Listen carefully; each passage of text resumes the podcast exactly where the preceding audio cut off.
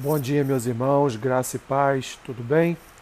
Esse é mais um podcast Café com Bíblia. Hoje, dia 17 de abril, vamos fazer uma leitura e uma breve reflexão no texto que se encontra na Epístola de Paulo aos Gálatas, capítulo 2, versículos 19 e 20, que dizem assim: Porque eu, mediante a própria lei, morri para a lei, a fim de viver para Deus. Estou crucificado com Cristo. Logo, já não sou eu quem vive, mas Cristo vive em mim. E esse viver que agora tenho na carne, vivo pela fé no Filho de Deus, que me amou e a si mesmo se entregou por mim.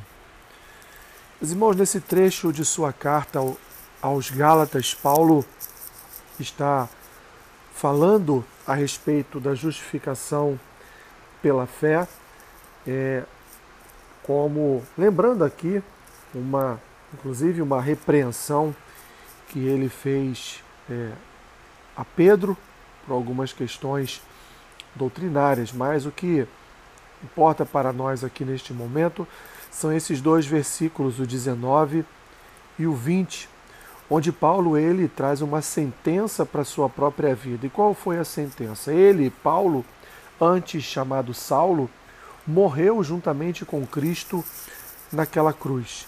Ele estava ou se sentia, ou se autodeclarou crucificado com Cristo naquele madeiro, para ele então justificar que agora não é mais ele que vive a sua própria vida, mas é Cristo que vive nele e se movimenta através dele e realiza atos de graça, de amor, de misericórdia, de bondade através da vida dele. O que Paulo está fazendo aqui, meus irmãos, é tirar da sua própria vida toda a importância que não lhe é devida.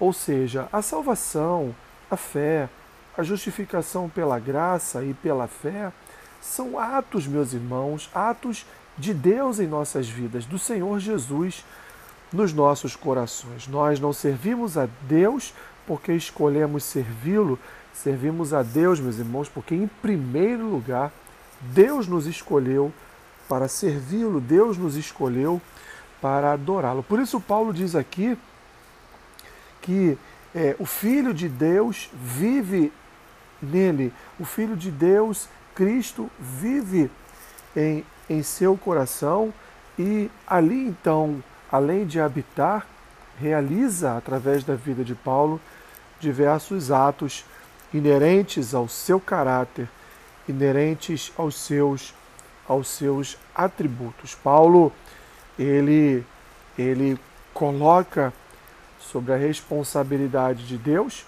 sobre a responsabilidade aqui no texto de Jesus, toda a sua transformação de vida.